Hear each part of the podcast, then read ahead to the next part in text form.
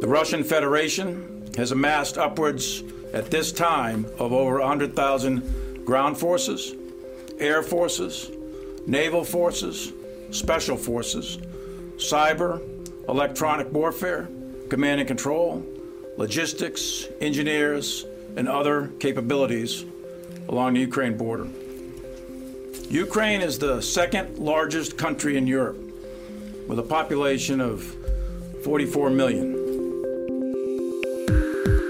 From the Defense and Aerospace Report, this is The Downlink, a podcast about the intersection of space, the space business, and defense. Not just what's over the horizon, but what's happening above it. I'm your host, Laura Winter. Hi there, listeners. That was U.S. Chairman of the Joint Chiefs of Staff, Army General Mark Milley, on Friday. He was detailing the types of military specializations Russia has amassed along Ukraine's eastern borders. If you are unfamiliar with the neighborhood, Russia has placed troops and hardware along three sides of what looks like a horizontally oriented rectangle. The specializations and how Russia's military integrates them into their possible invasion force matter right from the strategic down to the tactical level. This episode is looking at Russian electronic warfare, or EW. The United States, and by extension NATO's way of war, is heavily reliant on intelligence, surveillance, and reconnaissance data, or ISR, to make informed decisions. And once those decisions are made, they need to be coordinated and communicated up and down the chain of command and also across great distances at speed through publicly and privately owned and operated satellites. The satellites almost exclusively use electromagnetic spectrum radio signals along varying bandwidths to receive, transmit, or transport what's hoped to be accurate data from a sensor or a warfighter right up to the decision makers and back and everywhere in between. A great non kinetic way to disrupt or subvert this observe, orient, decide, act cycle, called the OODA loop, is to use electronic warfare. It's not like the US and other militaries don't use EW, they do, which is why there is so much consternation over a Department of Defense report released Thursday. The DoD Office of Operational Test and Evaluation reported that even after some two decades of development and repeated delays, jam resistant radios and receivers meant to access encrypted GPS signals remain well over the horizon and over budget. So, the place electronic warfare occupies in Russian military thought and in its force structure is special. And a number of leading Russian military analysts think this fact has been underreported, undervalued, and misunderstood. So I reached out to Michael Kofman. He's a leading Russian military researcher, analyst, and thought leader at the Center for Naval Analyses. And he regularly produces articles on Russia for War on the Rocks. Here's our discussion. Hi, Mike. Thank you for making the time to join me on the Downlink. Thanks for having me on your program. You know, the Downlink audience is generally made up of space, business, and defense practitioners, and they are pretty familiar with many of the thought leaders in this sector, but you are a Russian military expert and thought leader. Please take a moment and introduce yourself and what it is that you research and why. Uh, I direct the Russia Studies program at CNA, the Center for Naval Analysis. I have a couple other affiliations around town, which is not unusual, places like CNAS, Kennan Institute Wilson Center. Uh, at CNA, I study Russian military strategy, operations, operational concepts and capabilities, and of course, uh, along with broader Russian military history and foreign policy. At CNA, the Russia Studies program is a fairly sizable program of around uh, 10 analysts focusing on, diff- focusing on different aspects of Russian military, Russian foreign policy, with a lot of expertise ranging on issues from autonomy, AI, space, capabilities, uh, historical conflicts, and the like. One of the reasons that I reached out to you was because I wanted to give the audience an understanding of Russian capabilities and, in some cases, the lack thereof in stymieing space based capabilities, especially as they relate to the Western concept of communication, command, control, and computers coupled with intelligence, surveillance, and reconnaissance, or as we like to call it, C4ISR, not just for the Ukrainian and Western militaries, but also for national and local civil authorities. But I'm not really sure that that's the right starting point, and that perhaps the best place to start is to understand the Russian concept of active defense and whether that concept is also applicable to what we are now seeing unfold on the ground in Ukraine, albeit from afar and perhaps on a very grand scale. Can you take a moment and explain the active defense concept and answer whether this is actually applicable to the Ukraine Russia crisis or impasse? Sure. So active defense is uh, it's a bit less a concept. It's really more the name of for Russian military strategy. And Russian military strategy is centrally organizing uh, for the Russian general staff because it speaks to uh, first management decisions on preparedness and organization of forces, preparation of joint strategic operations and who does what in joint strategic operations. It is an organizing concept that speaks to the force structure. You know, whether this force should be high readiness, forward deployed, partly mobilization based, size of reserves, and the like. And it lays out the general uh, theory and tenets for the modern conduct of war and how to effectively manage forces in wartime. Plus, the other part, which we may or may not get into, is is it also uh, has a good cutout in it for various deterrence and escalation management concepts the things that are the Russian military is supposed to do during a threatened period of conflict to deter potential uh, adversaries. And then, you know, beyond the initial period of war, what are the steps the Russian military should do to try to attain, you know, escalation management or what you might call intra-war deterrence. So this is very broad. Uh, I think the part of it that's interesting, perhaps maybe would be more relevant to our specific conversation, are the subordinate operational concepts that flow from it, right? And and there are implications for airspace attack, airspace defense, for uh, how ground forces intend to fight, um, and for various uh, other capabilities, whether it's electronic warfare, space counter space systems, uh, offensive cyber capabilities, and the like, because it is a concept that seeks to integrate this, just like our concepts seek to integrate things that are in the sort of more uh, physical domains with those in global domains or, or electronic information.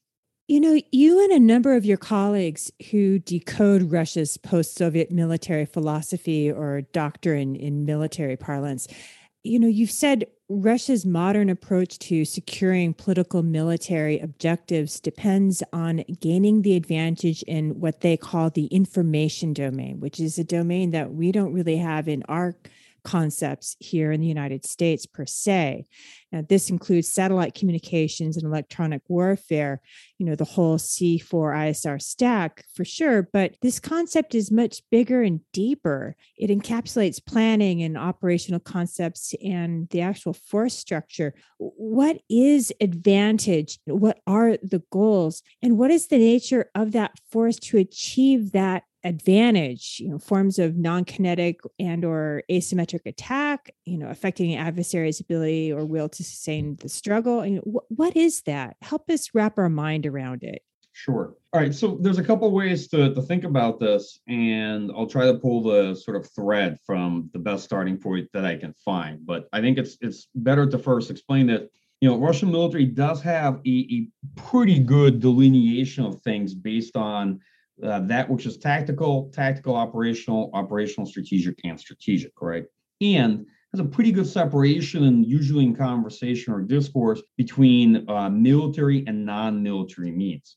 Now, this, of course, is, is uh, not an easy separation because in Russian military thought, usually information domain integrates more holistically a set of capabilities that we might intellectually scatter into other places. So it will involve sort of more traditional classical information warfare, uh, electronic warfare, and technical electronic warfare means that are primarily in the hands of the military, uh, cyber capabilities, and the like, right? And often put them together in, in sort of one holistic approach to information operations. Um, let me start with some uh, broad uh, definitions. So, in the information space, in the categories that are kind of separated within non military means, right? not not exclusively, but but generally. Typically, Russian military splits this into information psychological and information technical approach, right? Now, information psychological approaches tend to focus on the population as their target rather than the leadership. They tend to use means of uh, that affect mass media. We're kind of familiar with them. They range from very low end things like troll farms, bots, and the like, to more sophisticated uh, uh, approaches. And, and, in some ways, um, some things that are known historically about active measures would fall more into this category, right? They basically try to boil the ocean of public opinion or to mobilize protest potential of population. To me, at least personally, the more interesting approaches are in all information technical bracket. These are ways of using technical approaches, whether electronic warfare means, cyber capabilities, and the like, of shaping the decisions of uh, military or political leaders, decision makers, right? And often uh, based around the insertion of of certain types of information to shape their decision making. Those who have heard of the term reflexive control, that falls much more into this category. There's the insertion of special, inform- specifically um, designed information in order to elicit specific actions from an opponent. Uh, what's going on on the technical side is, is pretty sophisticated. And here you'll see a kind of um, even further separation between uh, different echelons, echelons on the battlefield right? So you obviously have kind of tactical electronic warfare means, and you have more operational strategic systems. Uh, and this gets us further down to this wonderful rabbit hole of various Russian concepts that are aimed at attaining disorganization of an opponent's effort, right? So kind of in the core of Russian military thought, when we get back to this active defense strategy, there's a general sense of the United States is a technologically superior opponent. That's qualitative and quantitative superiority especially when you put together the United States with a NATO coalition, right? So actually, Russia needs a set of approaches will allow itself to neutralize the U.S. advantages, right, and have a chance at winning a regional large-scale war, right? These can break down into a way of fighting that would prevent the United States from achieving a decisive outcome in the initial period of war, let's say the first two weeks, inflict substantial amount of attrition such that it's clear to the U.S. or any coalition that they would not be able to win the conflict easily or cheaply, and that actually there would be significant cost and attrition. Um, and things that really get beyond the battlefield and focus on either the ability of the military to sustain the campaign effectively or the political leadership's will, right, to, to, to continue the military effort. And, and so the disorganization part of it is seen as one way to one competitive approach to neutralize US advantages because US way of fighting is seen as being very heavily information driven and oriented around in, integration of information and the the uh, ability of command and control and ISR systems to really bring that warfighting effort together. In fact, if anything, a lot of U.S. military concepts want even heavier integration, greater simultaneity, uh, essentially attain attain superiority and ability to conduct simultaneous operations and and having awareness of the battlefield. So the Russian military gets all that. And one of the ways they intend to uh, fight back competitively is to disorganize the warfighting effort of a technologically superior adversary. Right. And here comes the integration of traditional conventional capabilities, kinetic capabilities, with what they call electronic fire operation and a slightly higher echelon level and information operations. So maybe electronic fire is more of a tac tac operational level concept versus information operations a little higher, more towards the strategic end of the of the spectrum, but uh, nonetheless both are relevant. And and the point of that is to uh, disaggregate command and control uh, to uh, slow down basically the ability of the opponent to exchange information between key systems to separate them from each other uh, to the extent possible it is much more command and control focused than ISR focused, from what I can tell in in the writing and thinking about it. Although there's definitely a lot of Russian thinking of how to affect um, U.S. ISR systems as well. I hope this part of it makes sense. And then pair that with traditional sort of classical fires, right? Land-based, sea-based, air-based uh, fires and at the tactical level, and long-range standoff precision-guided weapons at the more operational levels. And just to illustrate this even further into what I see is, you know, instigating managed chaos and the disaggregation of, you know, command control and communication.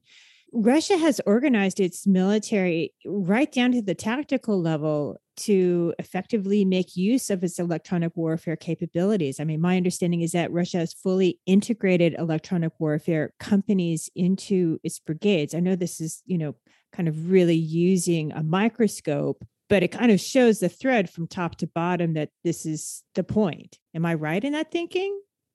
Yeah, uh, let me speak to that a bit. So, you know, Russian electronic warfare capabilities have gotten a lot of attention in recent years. I, I think they have a tremendous amount of kits spread across the military, different levels, and of course, very varying capability. I think in some cases, what it what these systems can do individually might be heavily overrated.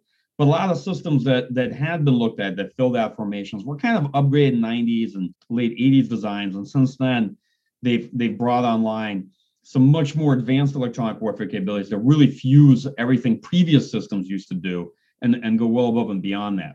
But the question you ask is an essential one, which is really the, the Russian military's choice to build out uh, electronic warfare formations and a force structure within the military, you know, starting with creation of electronic warfare troops within the general staff, right? Then having electronic warfare brigades across military districts and electronic warfare centers within the, the main fleets on the Navy side, having independent electronic warfare battalions, having electronic warfare aviation detachments within the Air Force, and yes, having electronic warfare companies and platoons within the standard force structure, first brigades, and then regiments within divisions. Why is that to me very important?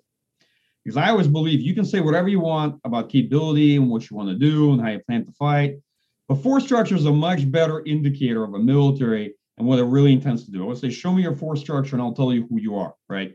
So any military can create, you know, one electronic warfare brigade somewhere with, with some advanced electronic warfare capability. That is not the same thing as what the Russian military has done, because in the Russian military, every battalion commander, brigade or regimental commander has electronic warfare capabilities, units within their force structure that they see and touch on a daily basis. They have them in exercises, they know what they can do. The combined arms army commanders know what the electronic warfare brigades are, and they have supporting electronic warfare battalions, right? Otherwise, what you will often get is if you have a military, you have a dedicated kind of boutique electronic warfare capability within it.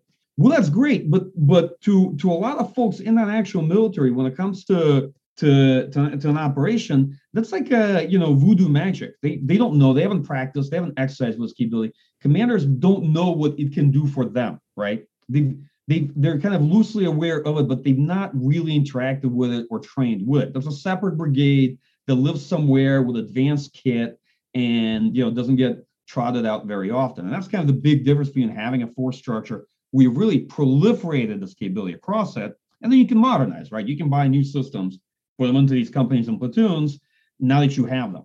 And and and so at tactical, operational, and strategic level, Russia's really bought into what electronic warfare does for the military. I'm happy to talk a bit more about that, but just to you know, uh, you know, uh, foot stomp that point. That's perfect because as we go through this conversation, I want to now focus uh, more on the information domain and information confrontation in space um, and how it relates to the Russian way of electronic warfare. You know, we've seen some of what you describe already. Uh, for instance, in August of 2017, during Russia's Zapad exercises, pilots in Norway couldn't geolocate using the GPS because Russia was reportedly jamming those electromagnetic signals. And then there's the Krasukha 4 jamming system, which is thought to have been deployed to Syria. US Special Forces have credited that system with jamming communications and sensors. And the Leer system recently made an appearance in Kazakhstan. And then there's the OSCE's experience in Eastern Ukraine with Russia's Tirada 2 system. And which iteration is it? Tirada 2S, Tirada 2.2 to 2.4? But many in my audience understand that, that space based assets rely on electromagnetic signals for them to be effective. So, what I'd like to know is, you know, what are Russia's electronic warfare capabilities in relation to space based assets? How can Russia thwart the use of space based assets? I've heard of a counter space EW system named Rudolph. I mean, is that even real? Well, of course, here I'm going to speak very generally because there's a lot of things that Russian military claims that its electronic warfare capabilities can do. But when it gets to things that are technically specific, these are obviously usually the domain of things that, you know, the, the more precise knowledge just tends to be in the domain of classified information, certainly uh, in the United States. But as far as I know, what I can tell from both its use in a range of conflict scenarios and from probably more, can I say, more of a realistic interpretation of what they're able to do the, jamming to me is actually uh, the easiest part or the or or the simplest part of what Russian electronic warfare units really do. Now, supposedly they block everything: radio, VHF, UHF, GSM, GPS, which is pretty easy to to jam. It's probably one of the easiest things to jam on a battlefield. And they can do the pretty pretty extended ranges, and essentially, you know, they can then potentially push an opponent onto other means of communication, right? Other means that they're using for command and control or to transmit information from ISR assets, and then find uh, ways of interfering with that information once they once they begin confining the opponent's available systems or you know the bandwidth throughput that they have, right? So yes, they jam communications. Uh, yes, they do affect satellite communication. Supposedly, they can suppress certain other types of systems. I don't know to what extent that's true, things like AWACS and the like. But let me talk about two things that don't get brought up as often. I think are, are just as interesting when when we look at electronic warfare. So the first is the electronic support function. This is one of the principal things that Russian electronic warfare units do is actually solve the principal problem of the Russian military, which is finding and fixing its targets. It is a very firepower heavy force, and it's increasingly gotten much better at being precise. But finding and fixing targets on a battlefield, whether on the ground, in the air, or, or at sea, is still a significant challenge, right? And so these systems really focus on spotting uh, enemy units that emit that are cooperative targets, right? The United States in particular likes to emit a lot. We're pretty heavy in the electromagnetic spectrum as as a force. Uh, I'd say compared to others, probably compared to most. And uh, whether it's spotting, you know, enemy radars, enemy transmission systems, counter battery radars, um, and bullets seeing it land, right? This to me is a very important function because Russia has invested in the precision strike capabilities, the tactical and operational levels. Like they have the sticks. Where they've always historically struggled is they have a pretty weak layer of ISR and they have a very weak space-based layer for remote sensing, right? That architecture is is much weaker than ours in some ways, even China's. Okay, and so electronic warfare capabilities can allow them to compensate for that to an extent at tactical and operational levels, and they can put them on drones and other things. As the show can go on the road, they have electronic warfare systems like Leer 3. We have drones that serve as com links for other electronic warfare drones and the like. They can chain it. Uh, the other part of it is transmitting specific information, which is not jamming, but let's say more interesting things like spoofing, because there's essentially deceiving uh, global positioning systems. But let's go beyond that. Using electronic warfare means to insert information into an opponent's system whose purpose is maybe to deceive them to, you know, to commit to an action that, that the Russian military might like, or more insidiously, to make them question the integrity of the data right? And here's where the game gets afoot. If you jam somebody's system, they realize they've been jammed, they're going to switch to something else, right? Something else you might not be able to jam. But if you compromise an opponent's systems in ways that fundamentally make them question the integrity of the system and what they're seeing in terms of data, then they begin to wonder if they can trust anything that they're looking at on their end. Now you've really complicated this organized effort because once people start to lose faith that what they're seeing in whatever system they have for situational awareness is is the real deal, right? They begin to wonder about some of their other systems and their perception of the battlefield and what's going on in it thank you so much for for for hitting the spoofing point because us and west depend on satellite derived isr data and the confidence in that data the accuracy is key to us and western decision making so now that we know that russia you know does have tools to to confront that I'm wondering, I mean, does Russia have any on orbit electronic warfare capabilities? And, and if so, what are they? I personally know regarding, you know, orbital electronic warfare capabilities. Russia has um, space-based sensing layer. It has ELINT satellites. Even has just recently, increasingly, um, satellites for for targeting uh, in a maritime domain and slowly really started rebuilding uh, space-based layer of infrastructure because they were missing everything from a full-based uh, strategic early warning satellite detection system to a lot of other uh, capabilities that the Soviet Union had, but that generation of satellites became either obsolete or uh, or expired. So uh, regarding core electronic warfare system, I'll be perfectly honest, I don't know. I know an awful lot about the, the actual land-based layer, and Russia has invested in a panoply of, of uh, anti-satellite systems, some based on electronic warfare, a number are directed energy, and some, of course, are kinetic direct ascent. And everybody knows those because not long ago they tested a very high profile a direct ascent uh, kinetic system. But uh, less spoken of for some of the more direct, direct, uh, directed energy you know, systems that they've deployed, particularly with the strategic rocket forces, but increasingly with other parts of the force as well. And this is sort of like dazzling systems and things that could potentially burn out satellite optics and the like. But yeah, I mean that's as far that's as far as I could I could get can get into that conversation. But in your opinion, you know, how worrisome are these electronic warfare tools, um, especially uh, to space-based assets? Um, and how worrisome are the units that use them? I really do want to avoid, you know, an unwarranted threat inflation. Um, but to refocus on Ukraine, my understanding is that the Russian military and the makers of these electronic warfare systems have been using Eastern Ukraine as a test bed for these technologies, as well as to basically exercise their knowledge of how to integrate them better onto the battlefield. How is that going? Is that true?